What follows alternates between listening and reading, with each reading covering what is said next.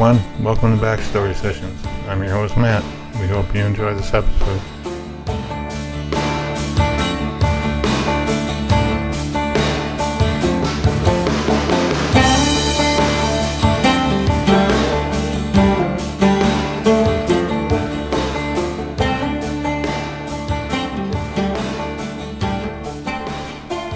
Hey everybody, it's Kat, and welcome you to this episode of Backstory Sessions.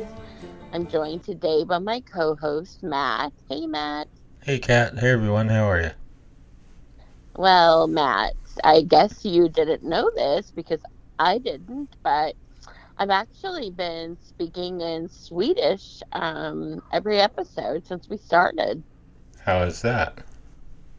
Well, uh, you know how I've been like saying hi to different countries and such to, you know, make everyone feel a bit more comfortable. Sure. Well, um, guess how you say hello or hi, a greeting in Sweden? Uh, I don't know. It's the first word I say every podcast. Um, I know you don't listen to me like ever, but anyways, it's hey. Oh, okay. Um, it's not spelled the same. Uh, it's H E J, but it's pronounced the same. So, hey, Matt. okay. Hey, Kat. Yeah, see. You sure it's not Hedge? well, you can say hedge, and you know, I mean, just wave your hand while you're doing it because people in Sweden will not um, pick up on what you're doing otherwise. Okay. Yeah. Not that I'll be so- going to Sweden anytime soon that I know of, but hey. Well, I actually have a former student, Henrik Dahlson. Now, how's that for a Swedish name? Yeah. So, hey, Henrik. All right, I'll make sure and tag him, you know. So, sure. anyways, um, that's, you know, hello to our Swedish friends. And I look forward to seeing what country we do next week. As do I. Uh, lots happening here. Um, Nibroc is August the 10th through the 13th. So that is just basically What is you know, it? What week. What exactly is that? Okay, so Nibroc is Corbin spelled backwards. And okay. yeah, and I mean, it is a festival, and there's going to be so many things to do in Corbin. So it's it's once a year, and um, again, it's August 10th through the 13th this week. And we have some connections to Nibroc this year. We do. We do. So that'd be a good time to share those and also, you know, just give a shout out to that festival because that really like kicks off um uh, a tr- like a trifecta. If you look at, um, they have Nibroc, Mhm. and then September, London or Laurel County has the Chicken Festival. ah, so the that's another- chicken festival. Yeah, and we'll talk. You know, I'm sure we'll like address the um, some of the connections that we have uh, And chickens. Yeah, and um, then you know in October, Knox County has Daniel Boone Festival. So um, you know this is just the first one to kick off that series of fun. So our connection, our first connection, um, countywide. You remember we had Travis Klim Yeah. from countywide Yeah, I uh, as remember. a guest. Yeah. he was. Well, uh, they are performing Oh, cool. I know. Um, a great band, great music. Uh, we know who's the best looking one now because Travis told us that, you know. Yeah, didn't they uh, get signed or something by a record label? they are signed. They're performing all over um, the country, really. Uh, even though they're county-wide, they're, you know, countrywide too. That's yeah. awesome. I mean, their name isn't countrywide, but you know what I mean. Right. Um, so It's also is a free concert, as many of the events at Nibroc are. So, um, you know, I would encourage people to go out on uh, August the 13th and hear countywide. So, shout out to them. That is what next Saturday. Uh, yeah, yeah. So, um, gonna be, you know, some good, good music, and there's a lot of activities, and so we have another connection. This one's gonna shock you. I, I just know you will not believe this. Okay. I'm gonna give you a hint. Jeff Rasley, who was our guest. Uh, is there a pickleball tournament? Yes, oh my gosh, there is a pickleball tournament in Corbin in the Nibroc. Wow, I I hear that is the fastest growing sport in the world. It most certainly is, and it's grown right into Corbin. Wow. So definitely, you can thank, we can thank Jeff Rasley um, because you know he has a book about pickleball, and we did a pretty extensive uh, interview, I think, about the topic. Yeah, yeah, I remember the history, and uh, there were a couple, you know, a couple things related to how the game, you know, sort of like tennis, sort of like badminton, kind of thing. Well, um, it, you know, it's a great uh, tie-in to episodes in the past that we've done. Yeah. So thank you, Jeff Rasley, for uh, you know that great episode about pickleball, and best of luck to everyone who's out there listening that you know can participate in Nibroc in the pickleball tournament. I wonder if Jeff is going to be in town. All right. Well, I'm going to tag him. You know, we're doing a shout out, so maybe All right. people see him. Um, and you know, there's just a lot of things. There's going to be rides. Uh, I think an armband to do the rides is like twenty five dollars. Uh, there's always food. You know, the festival food, which is, you know, the kind you don't think you should be eating, but you can't resist. So Yeah. you know. Yeah, but I mean, people are going to exercise, play pickleball, walk it off. You know, just go have a good time. You know, Walk It's- it off. right uh, dance uh, when you know with the music and all of that that's Mhm. going on um, also there's going to be um, an escape room like a mobile one set up so A mobile escape room. yeah Hmm. Um, so there's just a lot of really neat things going on with Nibroc. So uh, great job corbin spell backwards All right. And um, I don't know. There's just one more thing I, I think before we get into our episode that um, you know it's been on my mind. Do you you have anything um, before we do that? I mean, how can you follow Nibroc? Well, it is hard, um, but I I do have a follow up. Okay, let's hear it. Well, you know how when we started backstory sessions, like our goal when we were mere babies was to um, talk about the writing that we do. hmm And, you know, since it's kind of morphed in a different direction, which is okay, right? I mean, Well, I mean, we still do occasionally talk about writing, and we still do occasionally write. more than occasionally, I would say, since we just finished the big Yeah, that's true. undertaking. But, um, you know, this leads me into when I was in high school, uh, when I was a senior, I took creative writing. I was so anxious to like take that class. Um, but you had to, you, you know, you had to be a senior. Mhm. And um, so I was in that class with a football player uh, named Gary Bryant. And you wouldn't necessarily think that the football players were, you know, going to be that interested in creative writing. Mhm. Like a lot of people stereotype that as a girl kind of activity. Right. I don't know why, because you know there's so many um, male writers. I mean, way more than females uh, Yeah. that have had success. You know, for many reasons, of course. uh, you know, some being that women couldn't even have anything published, so they had to like take on a man's name in order to submit, Right. things like that. So, you know, I'm not saying one is better than the other, but at any rate, he was a really good writer. And in my mind, he was always like the nemesis. You know, he was he was like that one that uh, I felt like if somebody was going to write a better piece, it was going to be Gary Bryant. So, you know, I would always try really, really hard to like beat Gary Bryant. Taking on the football players.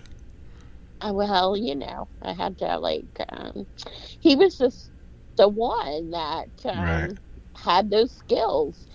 So, um, as fate would have it, um, he has since published his first book. Oh, awesome.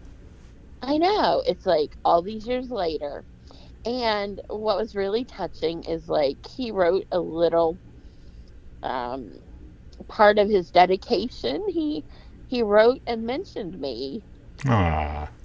I know that meant so much to me because he was saying, you know, that my constant um, pushing him, um, you know, had had like had an impact on him going ahead and finishing this novel.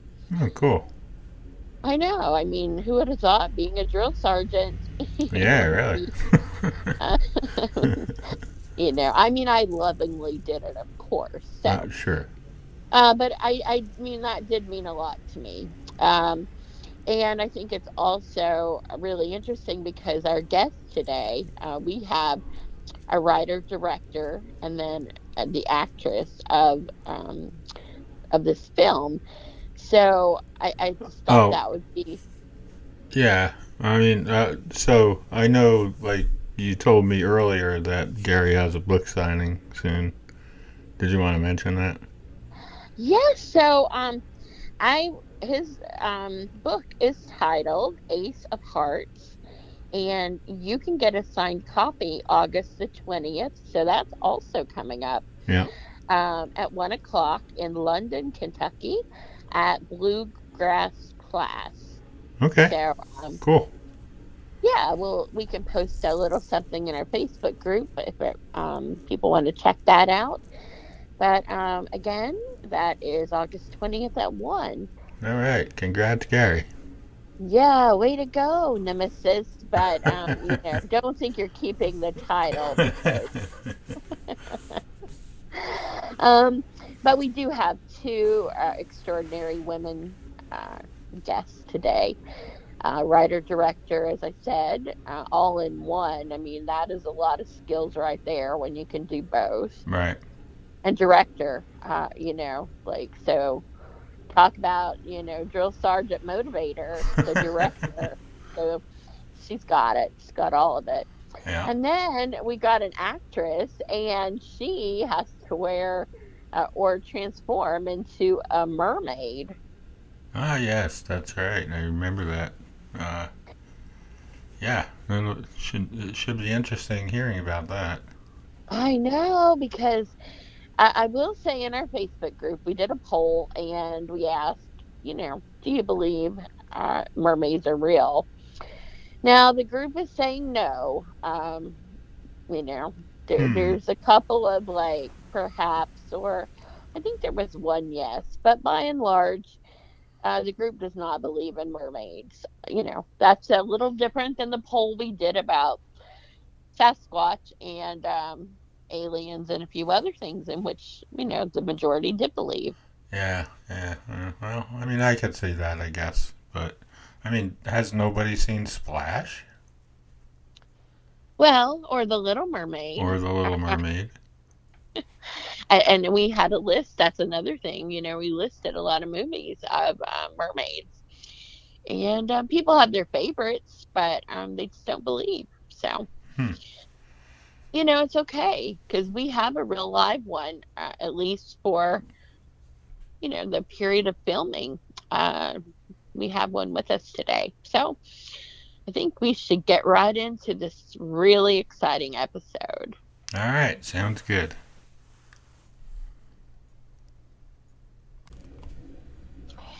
I want to welcome you both to Backstory Sessions today. Uh, we are really excited to have you as a guest. Um, Christine, my first question is for you. Being um, director and co-writer of this project, um, what's it like to like have an idea and then get to participate all the way through to directing it to come to life? Yeah. So this whole I love the movie making process, and it's always a magical experience, no matter what the project is, and it's even more magical when you're able to take it all away from um, a seed of an idea and then see it on screen with the audience. Um, I it's been a journey, and I've been uh, I've had my hand in almost every single part, well, pretty much every single part of the process. So it, this is very much a child to me. sure. Yes, and uh, I, I, love it. I've been learning, and I continue to learn, uh, and I love learning about every part of filmmaking and trying to get better, improving myself. So, uh, but it is honestly just magical because this, the the entire film, I would say, is about uh, just over a year, a year and maybe like two weeks, you know, um, from from the uh, when we wrapped to when we have it, you know, when it was finished. And so, which I know is fast, I think, with features. Um, but for me, it's uh, very slow because everything prior to that I've done, uh, it's done a lot of short films uh, it's been a while since I've done a feature. It's my first uh, investor fund feature, so it's been quite a journey.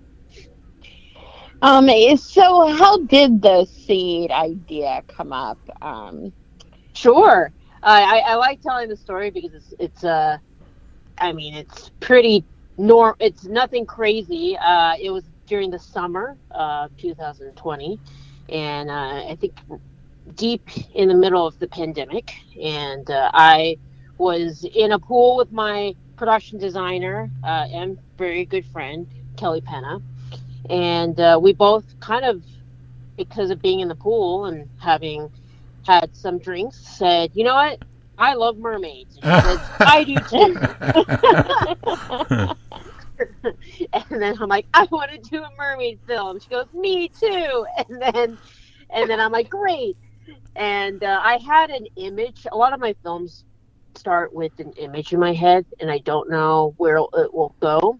And an image that I had in my head was of a, a mermaid that was eating a heart, and I knew I was like, I really want something that starts with that. And uh, you know, my imagination went wild, and the basis of the film.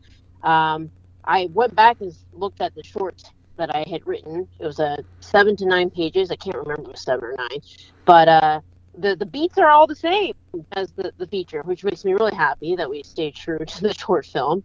Uh, but I had written a seven page short that same day, and uh, I shelved it because I knew making anything mermaid related would be extremely expensive, and there was no way I could afford it by myself. And uh, when I didn't get the grant that I uh, went and applied for, which was in uh, Austin, I was like, well, that's that. And then uh, it's crazy to think that not too long after that, around uh, October, uh, I had an opportunity and I pulled it back out. And we, in one month, wrote a complete feature script with my co-writer Camille Gladney and then raised money for a good three months, and we were on set at the end of April. It's wow. kind of nuts. Yeah.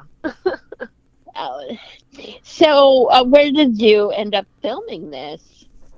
We filmed it in uh, near Holden, Louisiana, uh, which is uh, close to Baton Rouge. Uh, I definitely threw the girls into a swamp Uh, I felt very bad every time I had to throw them into the swamp, especially Leela, who was um, in a lot of prosthetics. Uh, she was our mermaid queen goddess, and uh, yeah, she was in a, uh, a glued into a tail and lots of prosthetics, and that's all she was wearing, and she was in the swamp, and it was very cold, which it, to me was surprising because I, you know, I thought starting to shoot in May that it would be the summer, and it was. It, it was hot during the day, but then that night the temperature would drop, and my poor girls were all stuck in a swamp that ha- was a legitimate swamp that had critters and stuff. So we had people Yeah. posted um, either side looking for snakes, looking for alligators. Oh my Uh, gosh. Yeah, Yeah. it was scary. Leela, I mean, so let's hear from you about this part of it. Um, what first of all, I guess, what's it like to be in that costume and be glued in and the prosthetics? Well, the pro- okay, so the process took five and a half hours to do, which Christine brilliantly had a week to kind of work everything out, so she could test everything on site at the actual location, so we could actually see if things worked out. Um, so the we did a couple of days where we we did just like the prosthetic top, and then we did the day where how long would it take to put the tail on. For me, it was fun. It was just just kind of sitting in the chair. Yeah, I'd get a little uncomfortable, so I just like move around every now and then just to kind of get the blood flow going. But I had fun. Like I I talked to um, the um, head makeup artist Roxy, was amazing.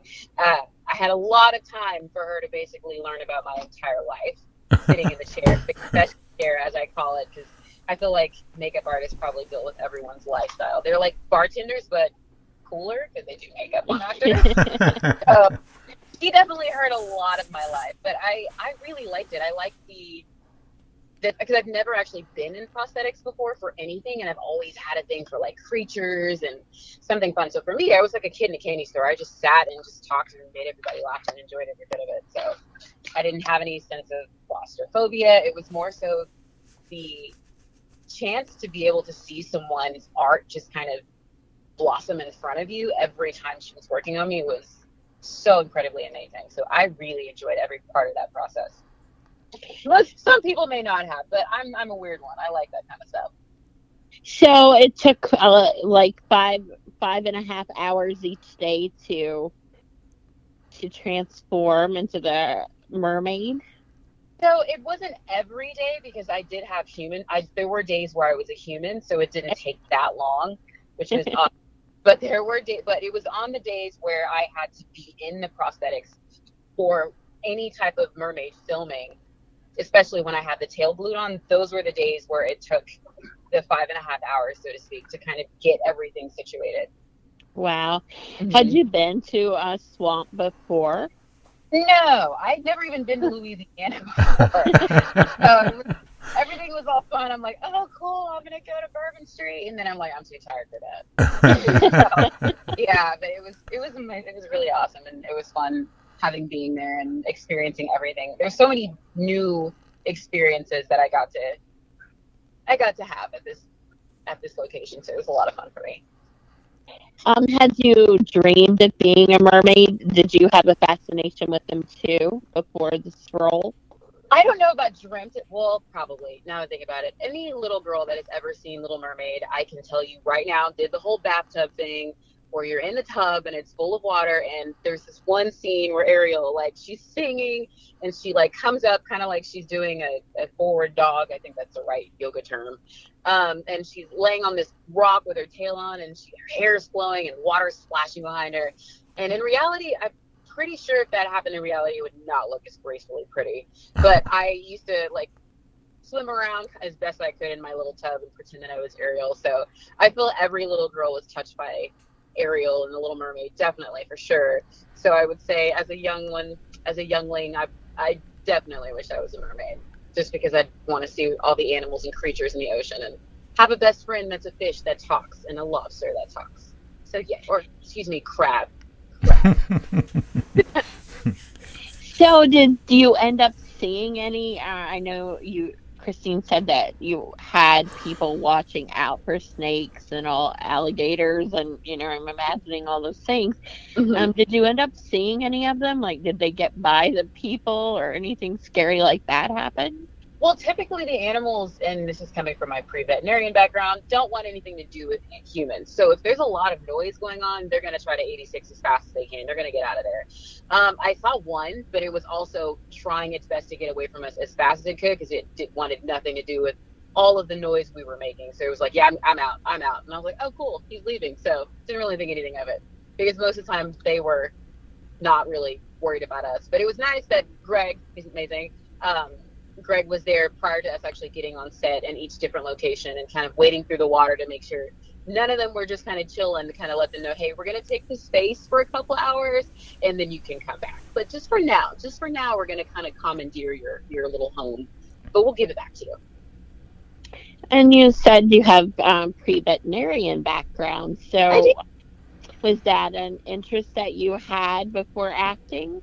I did. I absolutely love working with animals, wildlife in particular. So uh, I traveled once a year internationally to work with wildlife. Like I've worked with elephants, I've worked with, I've gone to Africa, Thailand, I've gone to so many different places. Um, I've worked with various different types of monkeys and and lions, male and female, and it, I've had I've had an amazing life. And so I have always known that I was going to be a famous actress. Like it's always been a thing ever since I was little. Like you could ask any of my friends, they knew.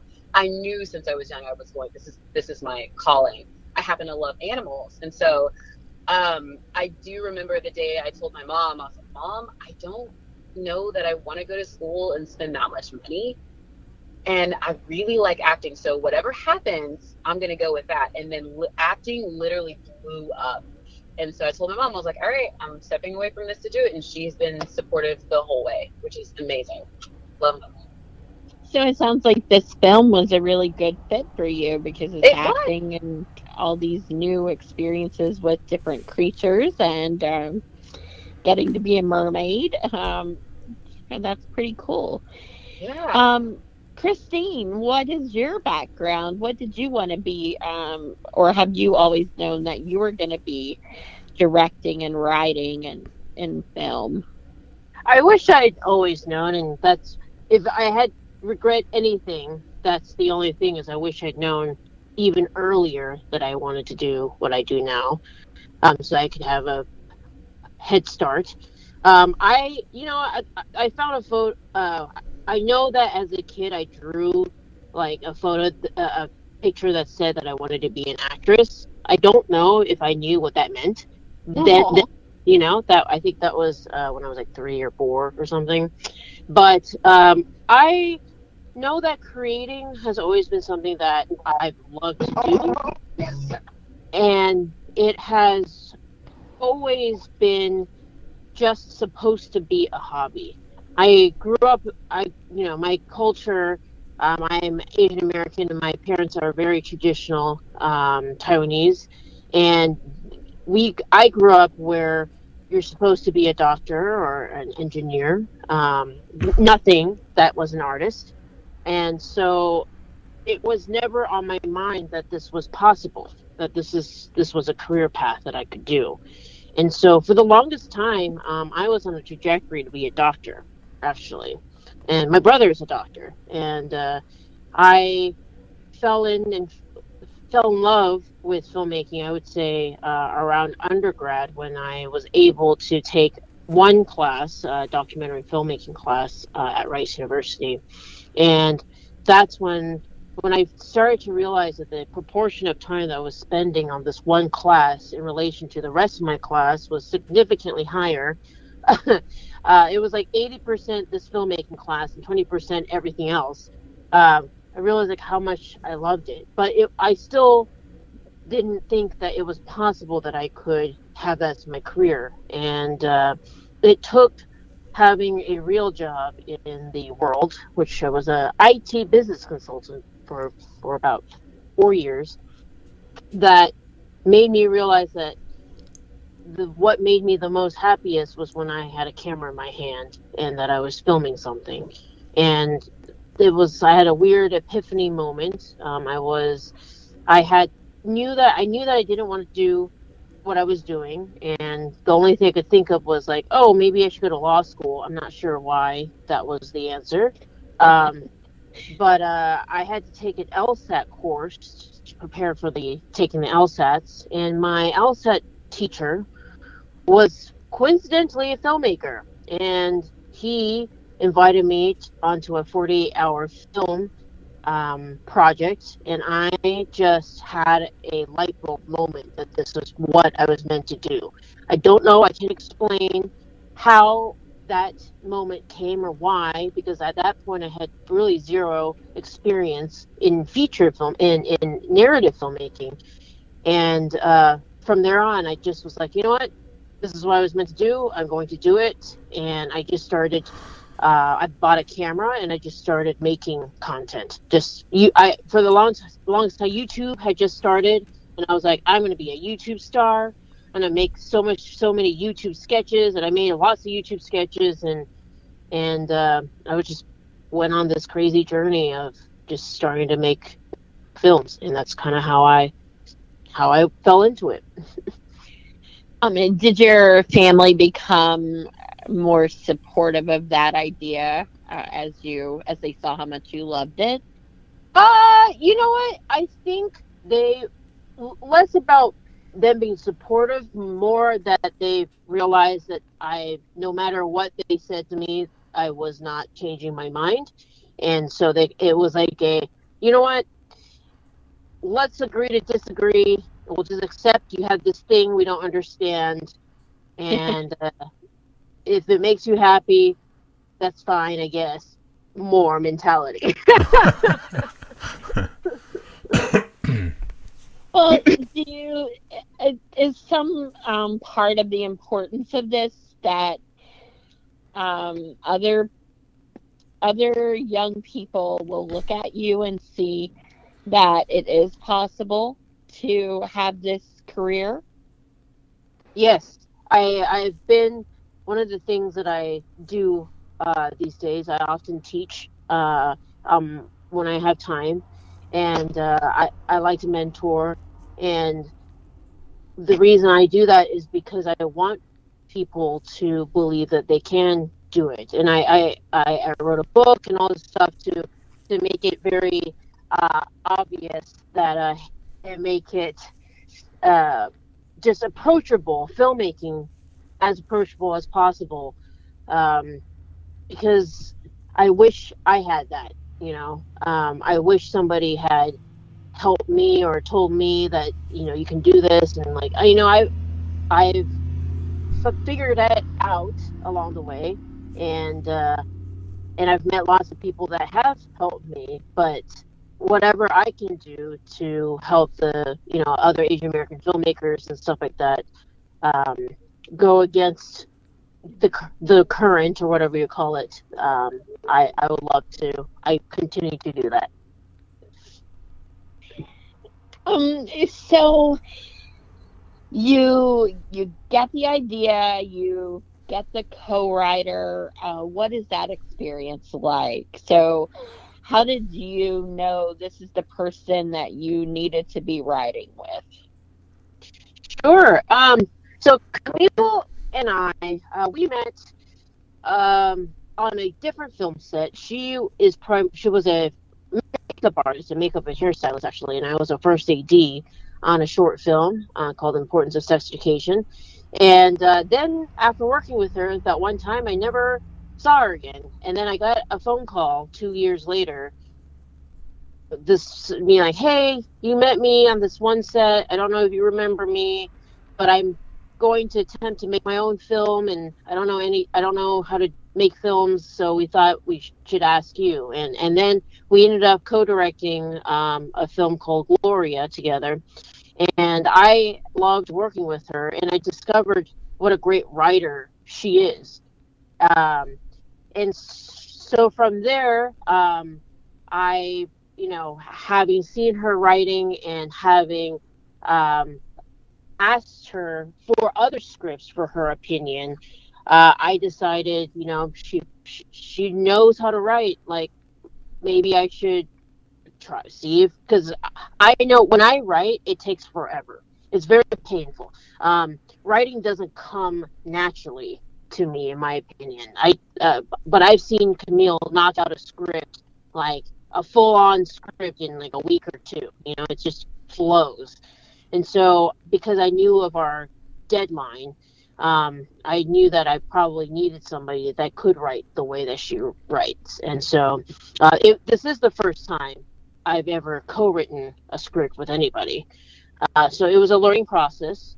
Uh, we had to figure out and navigate each other's needs and uh, process, and uh, it turned out great. I think she jumped on the opportunity pretty quickly because uh, coincidentally, she is a mermaid connoisseur. Like she she knows more about mermaids than I do. Yeah.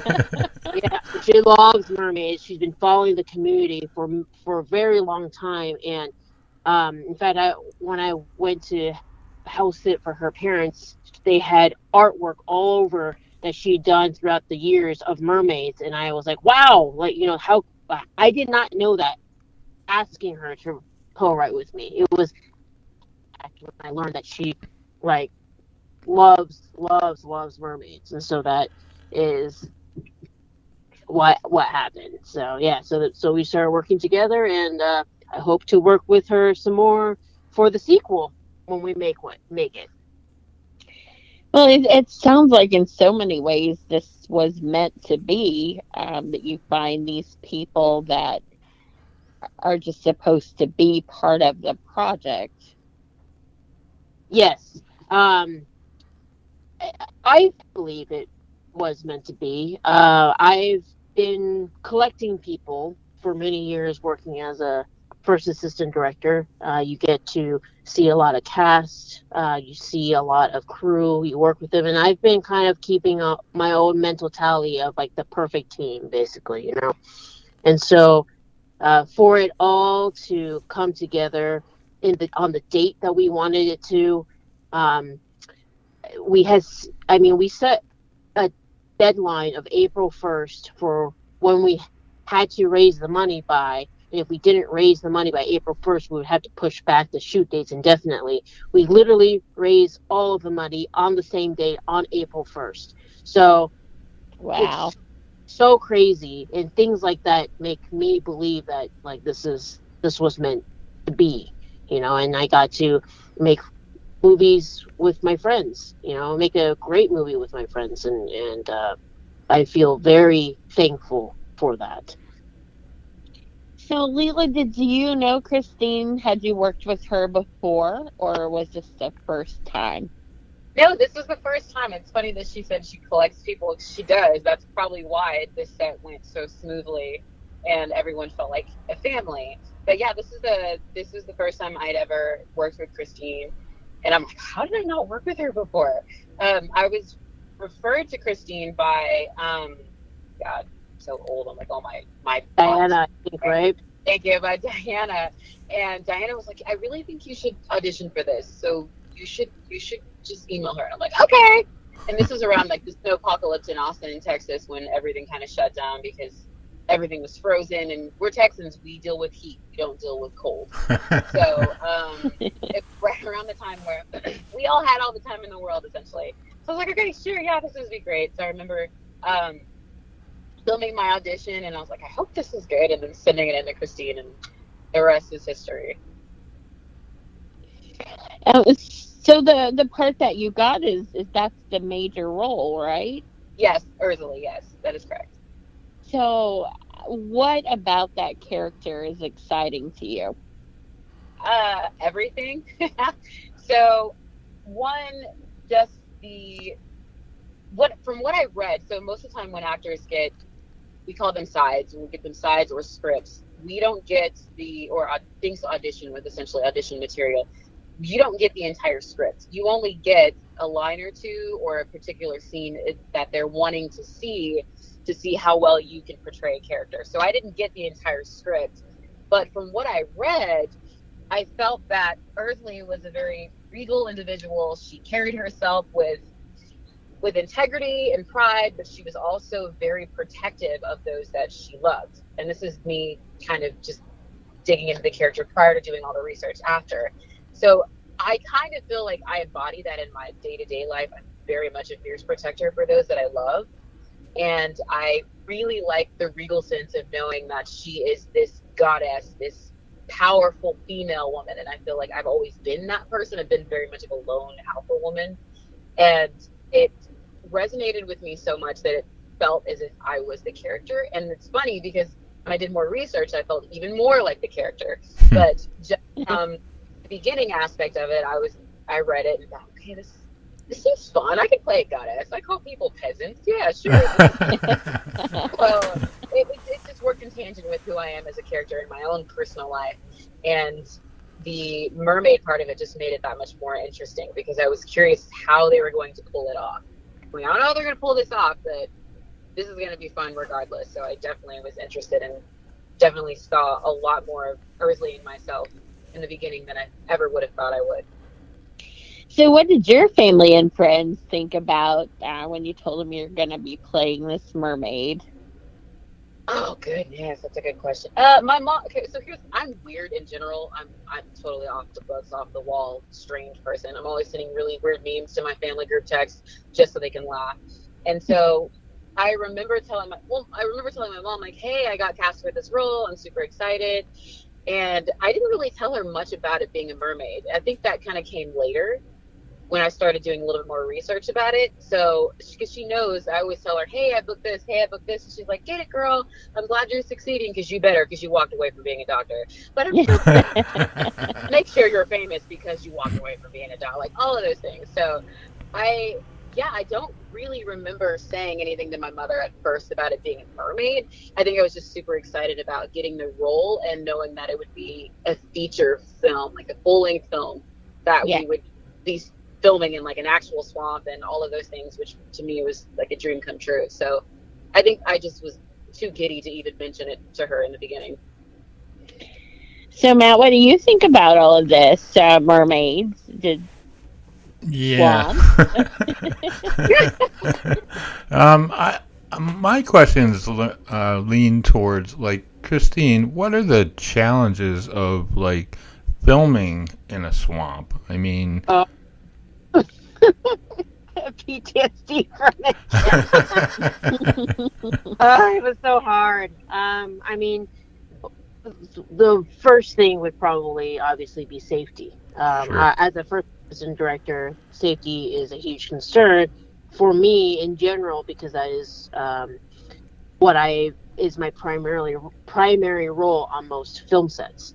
And uh, so, just thinking of, you know, the creatures, and we're at night. It's at night too. Like a, a 70, 60 percent of the film takes place at night, mm. and so that's even scarier. It's like, okay, sure, you're shooting in the day, maybe you can see a snake pop out, but you're at, it's at night. It's harder to see those buggers, you know. Right. And so, so there's that. Um, when we got there too, it was I guess rainy season or who knows what, but the river was flooded. Um, the, wow. a lot of the film, yes, a lot of the film, about again, sixty percent of it takes place on a beach. Um, well, that beach didn't exist like fifty percent of the time. oh no! Yeah.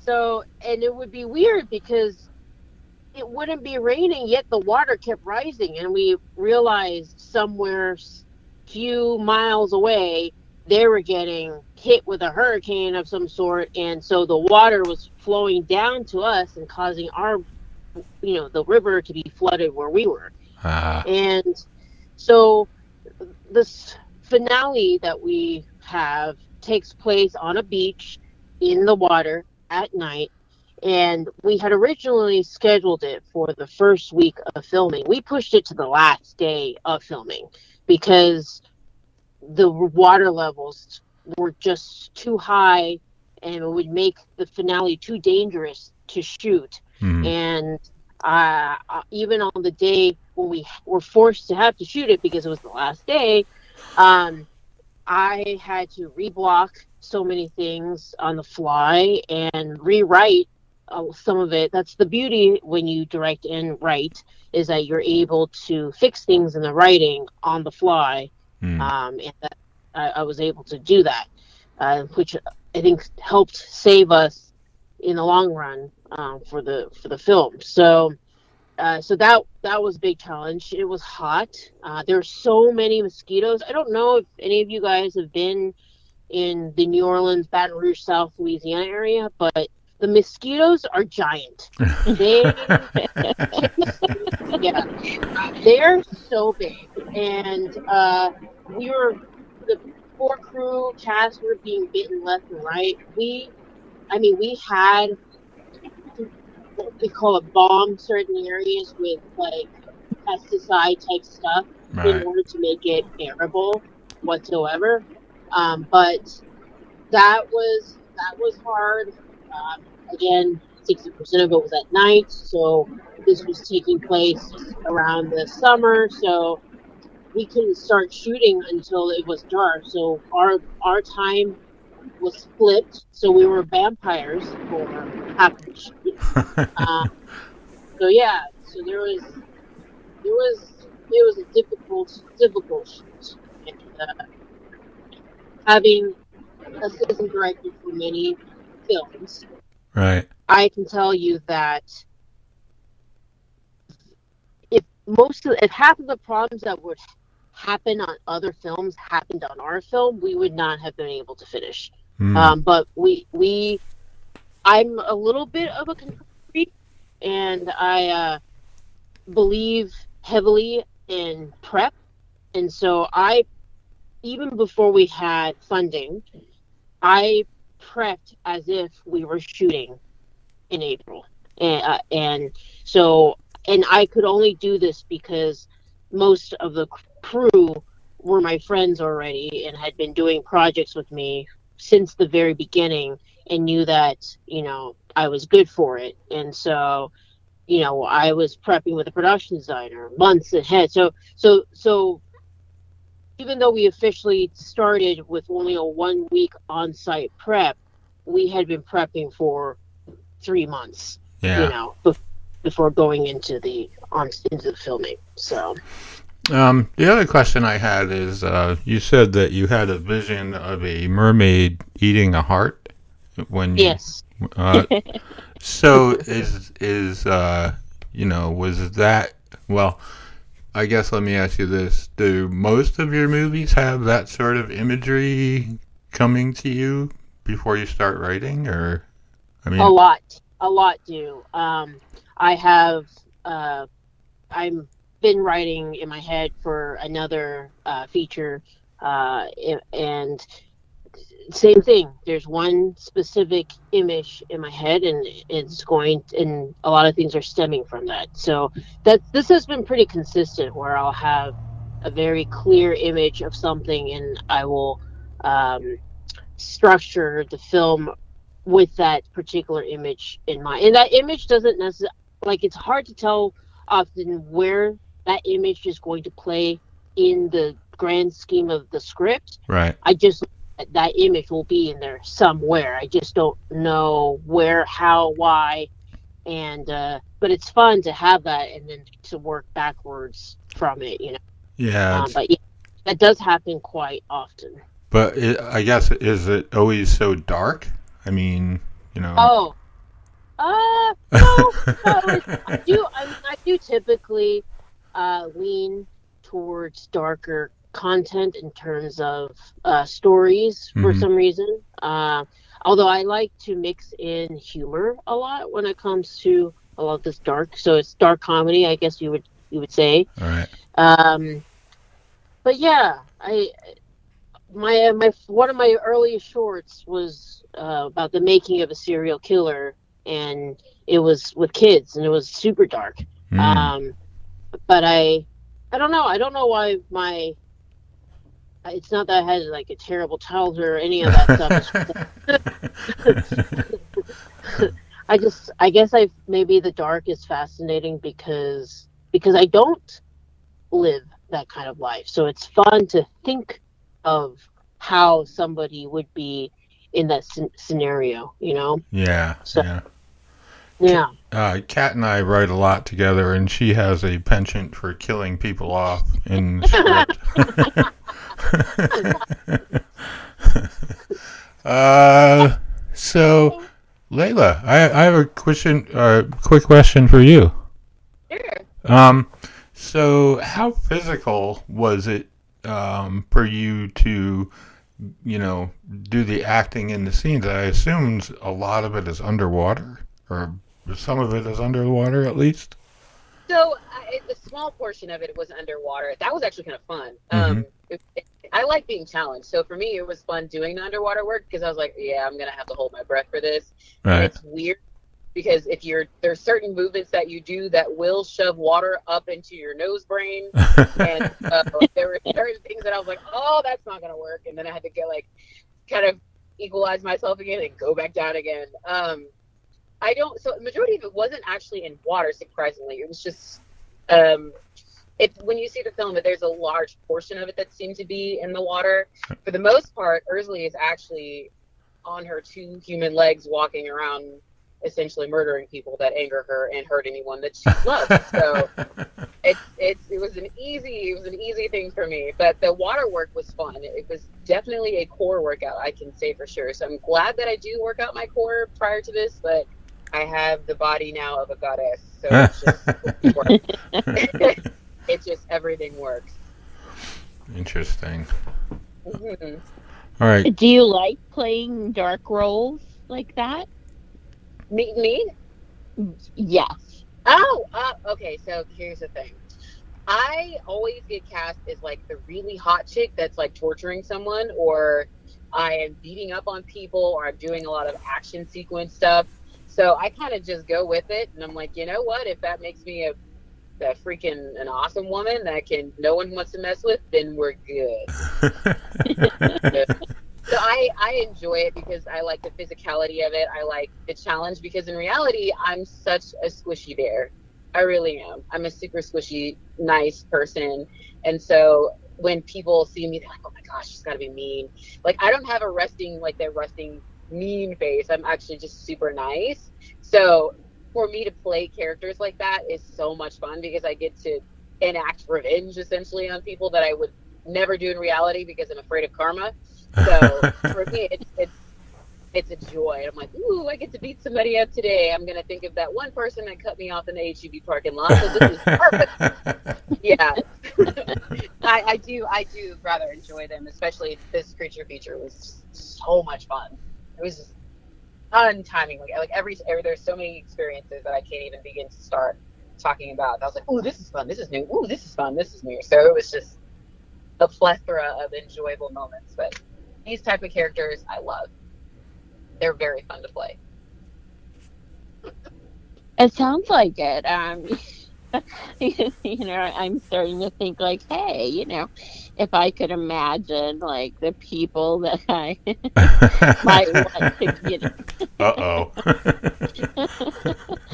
Matt.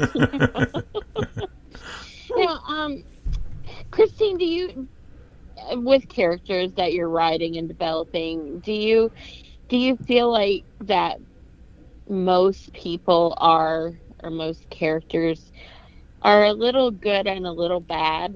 Um, I mean, Yes. Uh yes, for sure. To me, I think I like live I often say that I live in I like living in the gray because I think the world most things and most people are gray. But Right. the world wants it to be black or white. And that's when we fight and debate about it because people want it to be it's easier to understand when something is either black or white. But the problem is most people and most things, situations in the world live in the gray. And I love talking about stuff like that or writing stories of that.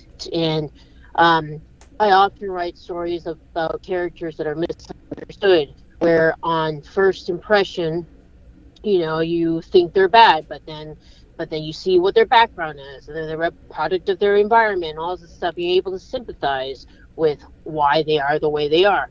And I I like those nuances because I think that's reality. I, I don't think people are inherently good or inherently bad. I think I think our combined experiences make us gray. Uh, and I know that drives most people nuts because when things are great, it's hard to, there's not, sometimes there's not a right or wrong answer, you know, and it's, and how do you exist when there is no absolute, right? And so, yeah, I love, I love playing with characters that are, you know, a little bit bad or very good, but you know, but there's a twist or bad, but then they're weirdly good, you know, stuff like that. So. Yes, I'm definitely one of the people you need to collect because that sounds so much like my thinking as I'm listening to that. Excellent. Um, yeah, I mean, um, so you said something about an earlier project that was interesting. I thought of did you say it was children or teens and a serial killer yeah. theme? Yeah, it's called A Bird's Nest. Uh, you'll find it on Amazon, actually. It's uh, an early short film that I did, um, but it was the making of a serial killer. And um, it, it, it, yeah, it basically is little kids, and you see how somebody could become, go on that path of darkness.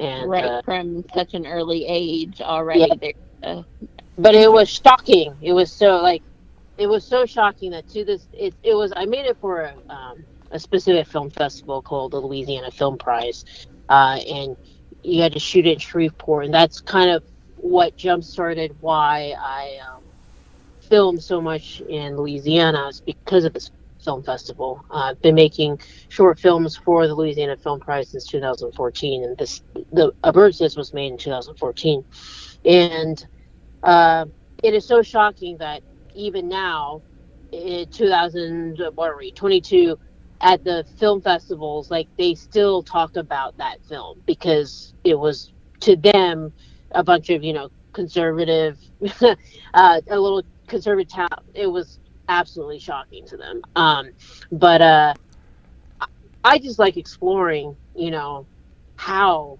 somebody could be to could go dark, how you know why, answering those questions and being able to show that on a screen is absolutely fascinating to me. Um, do people ever question like what's wrong with you? Because I, I, when I did film festivals uh, with the Bird's Nest, uh, I showed it at the Holly Holly Shorts. Uh, in uh, that was one, and then what was the other big one? Big, but we definitely got the question. Um, what was your state of mind when you wrote yeah. Oh yeah, I definitely, I definitely got asked that quite a few times, and and I think people are surprised when they see me too after they watch the film. Um, I I don't know what they expect. You know, like oh maybe it's like uh, somebody who's dressed up goth or I I don't know. Right. But certainly not me that they you know, I'm like bubbly and like, hey, what's up, guys? You know, stay away from us. We yeah. let's go have brunch. You know, like, and we were like, you're so weird. but yeah, no, I, they definitely don't expect me um, to be the writer of such dark content at all. And and and I don't. It's funny because I'm like, sometimes it's uh, I it ceases to be dark to me after a while because I've seen it so many times and you know I'm editing it and everything and then I when I get to hear people's reactions in the theater I'm like oh I guess that was really dark. Yeah, so I was like, oh, oh, I, I, guess that was. I didn't think I, I didn't think it was that scary, you know. So I, I, I uh, surprised myself watching people's reactions. So. Do, do your relatives say to you like, "Why can't you write a nice romantic comedy"?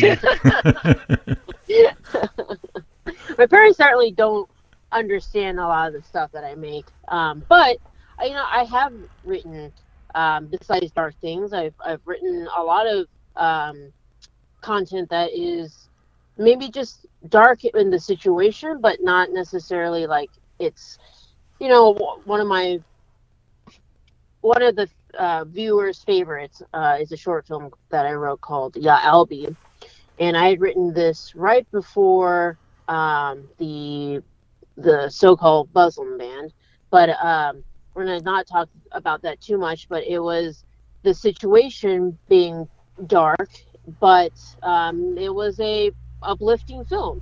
So I I I do a dance around it, you know. Mhm. So um, I I don't know. I, I just like I love learning, and I think it comes from my documentary background, and I tend to like writing stories that I had to learn a lot about because it's kind of like to kill two birds with one stone. You know, you just like Yeah. oh, I got to research, and because I'm researching, I'm also learning about a topic that I don't know much about, and then because I'm learning about a topic I don't know much about, then like then I can you know I delve into it and learn about the the world and create the world, and it's fun for me. So Hmm.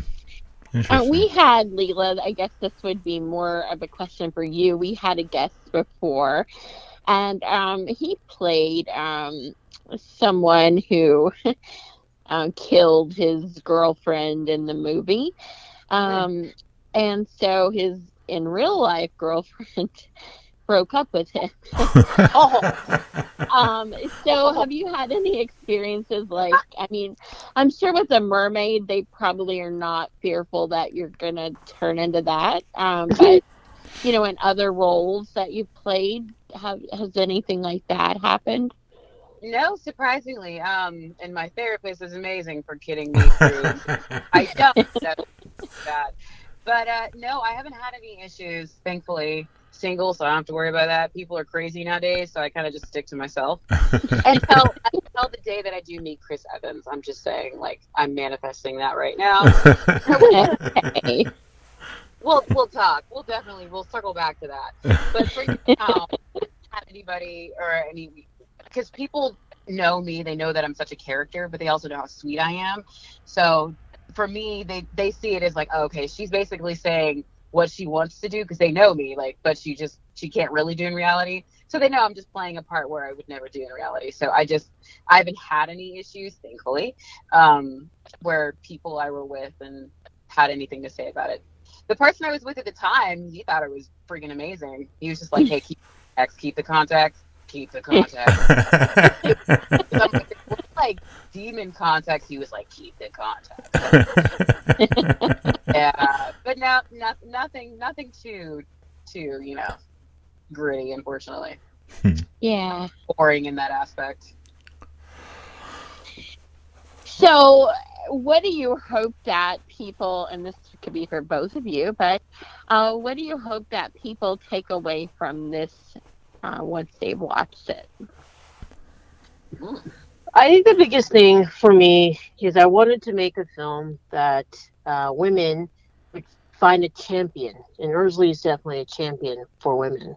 Uh, I I know that, um, and I wanted that experience of you know when I was a kid and had you know my close friends and we watched a slumber party movie together, and um, this was like it's slightly just a little bit more PG 13 that my parents let me watch, you know, and so it's kind of cool and there's witchy things. I just wanted to relive that like 90s slumber party feel, and I want um, uh, girl, women, girls everywhere to to have that experience that I had. Uh, it's, it's supposed to be like a throwback to, you know, Jaws, to Jurassic Park, really anything Steven Spielberg. Um, and I I want women to to find to be happy that there are characters out there that um, show all their and celebrate their flaws and intricacies and that they aren't you know they don't just wake up out of bed perfect you know like in a lot of films that you see. And and it's okay to have problems beyond just men. And um, i just wanted something that was extremely nuanced. And i think uh, there's there's elements in here uh, in the film. we we talk about environmental issues and toxic masculinity, et cetera, et cetera. But just but in the end, I want people to walk out of the theater and be like, you know what, that was fun. I had a fun time. You know, I I I designed this film to be something you'd be able to watch out in your backyard. It's okay. The you know the sound's not perfect. Whatever. You might be might had two drinks, three drinks in. You know, and it's funny.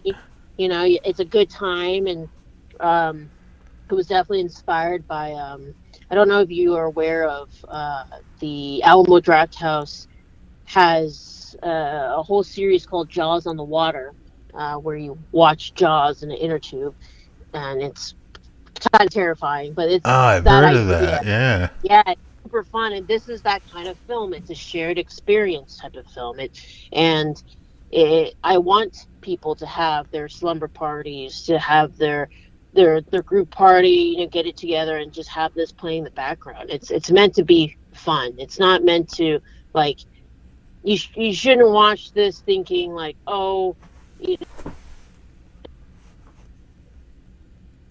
Oh. Oh no!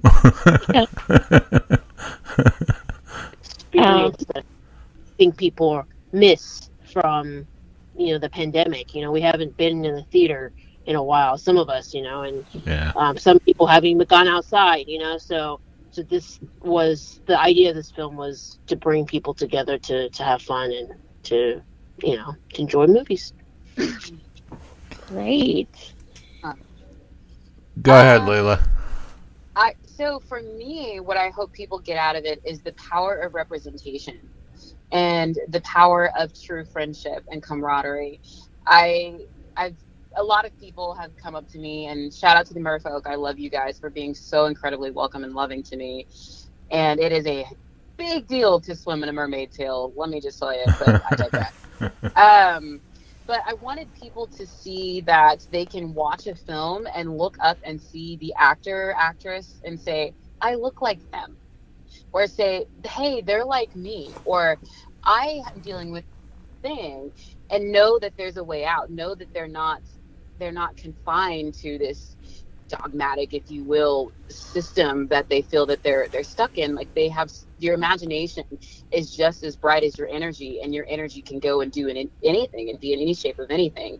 And what I really loved about it was, um, I think it was Anna. I think it was Anna, one of the, the girls who had, or it was either Anna or was it Camille? One of the two beautiful women. They're really sweet that we met during the tour, and they said something to me that really stuck with me. They said the fact that the, all of the women stuck together and stood together throughout the entire process of everything that was going on that was bad instead of abandoning one another or most films where you see um, like lots of women they're fighting over a man. There's always somebody that they're fighting over like no he's mine which if it was about chris evans oh i would be fighting. But in this film in this film definitely it was it was beautiful to see and hear from people who have watched it to tell you like it was great to see these women stick together all the way to the end no matter what they were still friends. And they weren't fighting over anything like crazy or unnecessary they stood together as a unis as a as unison like one unity and it was beautiful. So i want people to be able to look at it and say i can be that. I can do that. I look like that. Or i there's times where i, I say things in creole. I want because Ursula is a creole character i wanted little children who grow up hearing the story of Ursula because she's a real Haitian Loa in uh, Haitian Creole culture.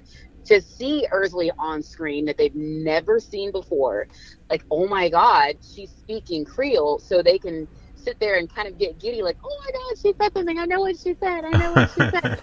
Because I think in my mind, I thought that was the cutest thing, like to see a little girl or a little boy, like, oh, oh my God, I know what she so much. Like it lit such a fire in me. So that's what I really want people to get out of it, and also to enjoy themselves and have fun, like, and just to get something meaningful out of it.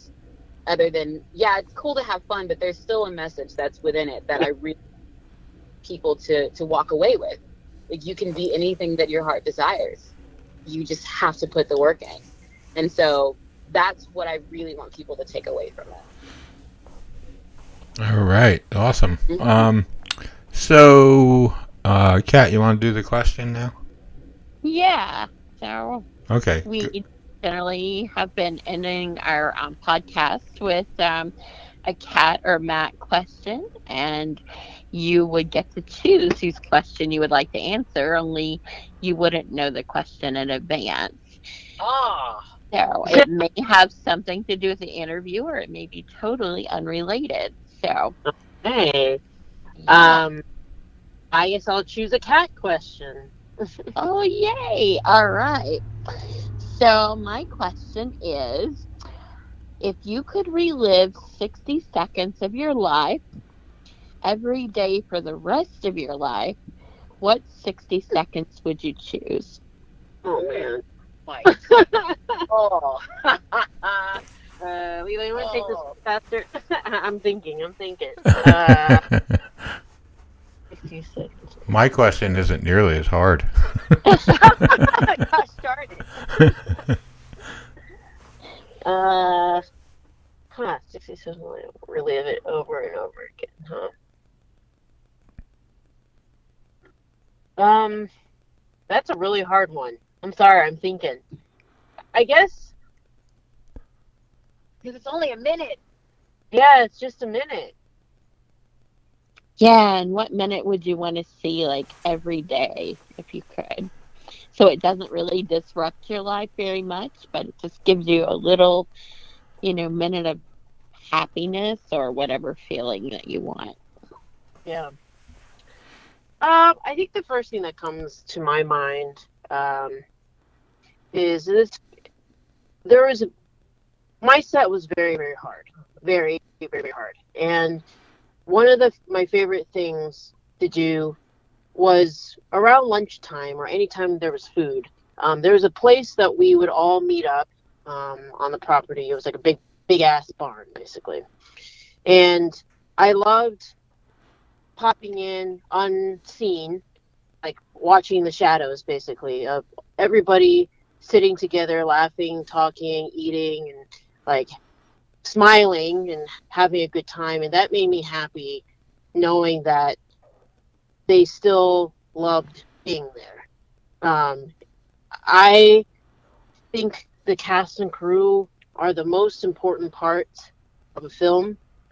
And it is my job as a producer to create that experience and to have because I've been on sets that have not been that have been you know lunch happens and we run away and cry in our cars like it's just because it's been a hard experience you know but it was Oh.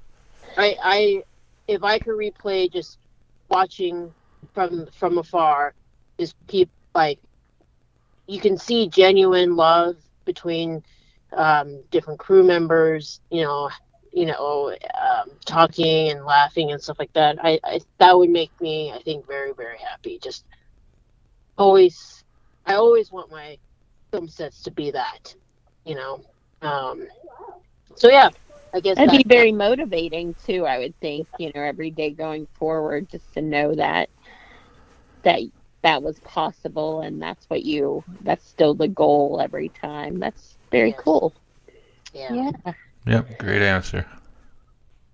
All right. So Yeah, Leela, what's your? Oh man. I like a challenge. I guess I'm gonna go with cat. Oh yay! Oh my goodness. you might regret Talk about this. murdering people off. She talked about murdering people off, so I sense I sense some some deep some depth in these. well, my second one is, I, I mean, I love my second one, but um, you know, it, it's kind of in light of the things we've talked about, um, it's probably like silly. But what is the craziest thing you've done in the name of love? Oof. Oh my goodness. Oh. Oh my gosh. Uh. Oh my gosh. Wow. Have I done anything? I don't know that I've done anything that crazy.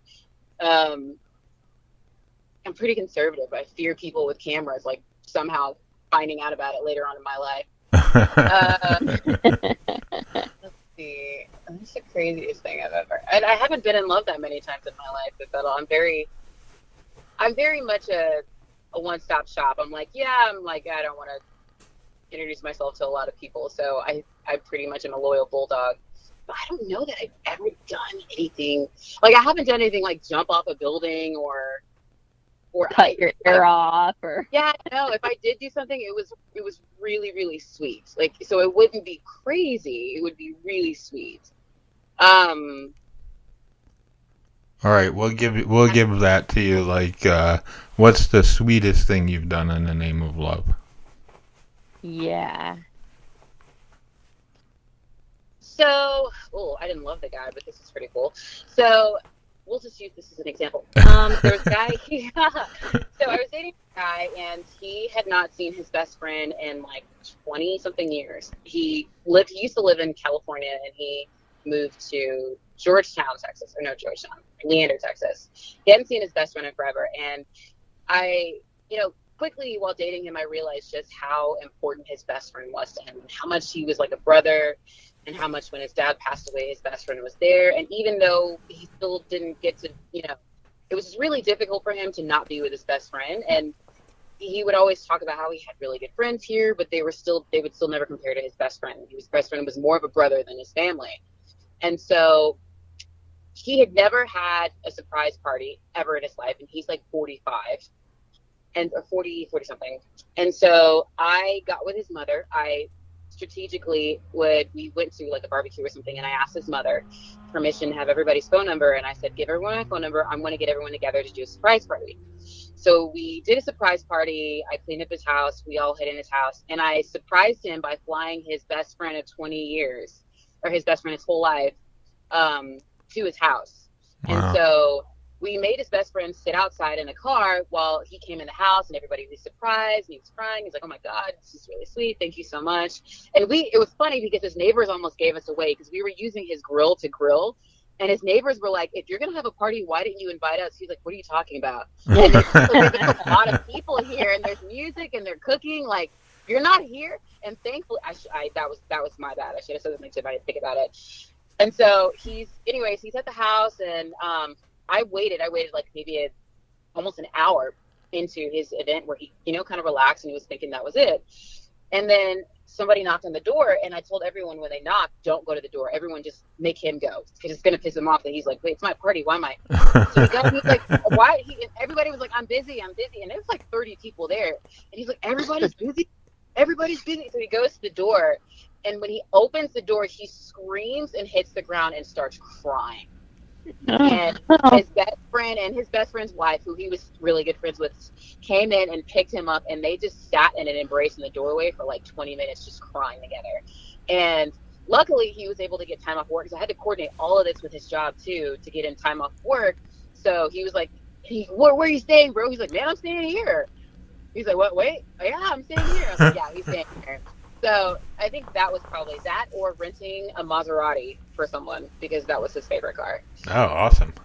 I am hopeless romantic, so that's why I need someone to reciprocate. So when Chris Evans and I get together, and That's right, Chris Evans. You hear that? You got to do all these things. Those yeah, are I had a very crush on him. Oh my god, I had a crush on that man since like the very first movie he ever. Well, first recognizable movie. I'm not that much of a creeper. I don't follow him like that, but Have- on, yeah. Have you had a chance to like be in his proximity, or you know, maybe a chance meeting kind of thing? Because No, uh, which would be amazing. I, I don't. I've been around stars, and I I look at them as, as human beings, so I don't get. Of course, I get a little giddy, but I'm not going to jump on these people because they they just they have lives too. yeah, So if ever I did, I don't know that I I may be one of those girls that I'm like, why are they passing out? I that may be me. we we'll see. I'll, I'll probably hold my composure, but I have not had the fortunate. I have to fight Lizzo for him though, so yeah, yeah. Batty of the Go- Battle of the Goddesses. So I'm, I'm willing to go the extra mile to fight Lizzo. For the, Wow. You hear that, Lizzo? Forewarned. I know. Really spoken. All right. On that note, I think we will let you ladies go. Um, we, you know, thoroughly enjoyed talking to you. Um, just, you know, as as I told you earlier, uh, this was kind of a like surprise to us, and uh, we didn't really have a lot to go on, but really fascinating stories. again, I appreciate you having us on. Yes, we appreciate it very much. Thank you so much. As always, if you have any questions, concerns, or comments, you can send those to Kat at iWritePlays at outlook.com or you can write to me at backstorysessions at gmail.com or matt at level11ventures.com. Thanks for listening, and we'll talk to you soon. Take care.